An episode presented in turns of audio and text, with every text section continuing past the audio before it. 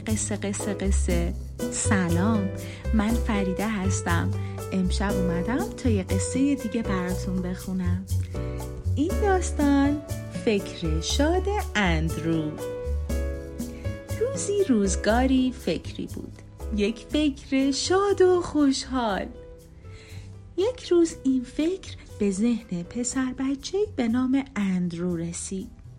فکر در زد و از اون اجازه ورود خواست.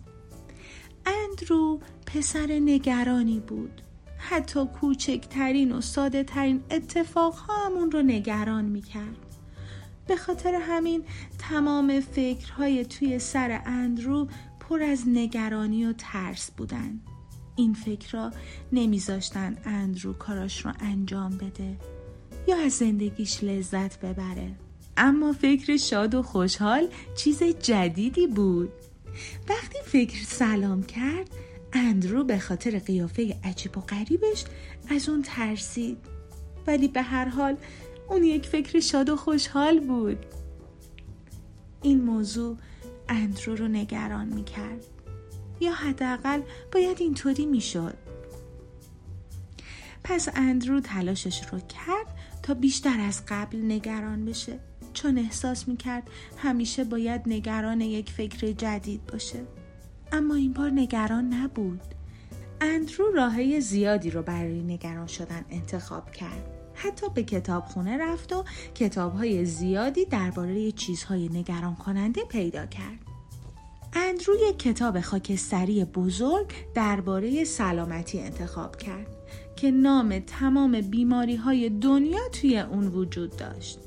اندرو امیدوار بود که با خوندن کتاب می‌تونه نگران مبتلا شدن به همه مریضی ها و دردها و رنج ها بشه. اما فکر شاد و خوشحال نذاشت که اون بیمار بشه. فکر کنار اندرو نشست و به اون پیشنهاد دوستی داد. اندرو با من دوست میشی؟ اندرو راه های دیگر رو برای نگران شدن امتحان کرد.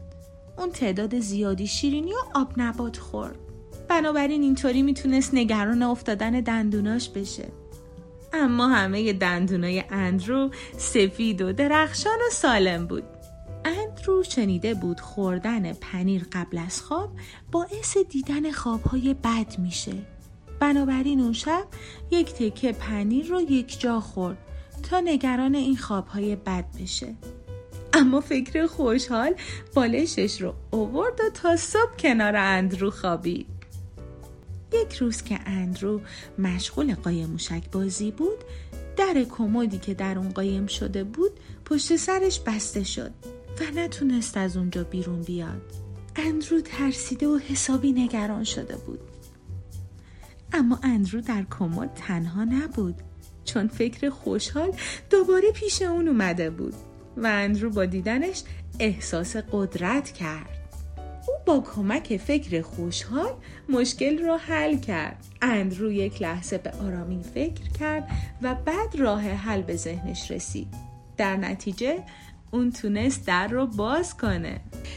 از اون روز به بعد اندرو احساس قدرت می کرد اون می‌تونست فکرای پر از امید و شادی برای خودش انتخاب کنه. اندرو فکر خوشحال رو وارد ذهنش کرد و خیلی زود اونها به بهترین دوست همدیگه تبدیل شدن. اندرو فهمید که نیازی نیست بی دلیل نگران بشه و به خاطر همین موضوع خیلی شادتر از قبل شد. خب بچه ها حالا چند تا فکر قدرتمند برای شما؟ من خودم رو قبول دارم. من شجاع و قوی هستم. من از تلاش کردن نمی ترسم من عاشق خودم بدنم و ظاهرم هستم. فکر شاد اندرو نویسنده و تصویرگر اندی جانسون. مترجم دکتر متین زادشیر. ویرایش علمی دکتر اسما عاقبتی بچه های خوب. امیدوارم عالی باشید و خوب بخوابین. شبتون بخیر.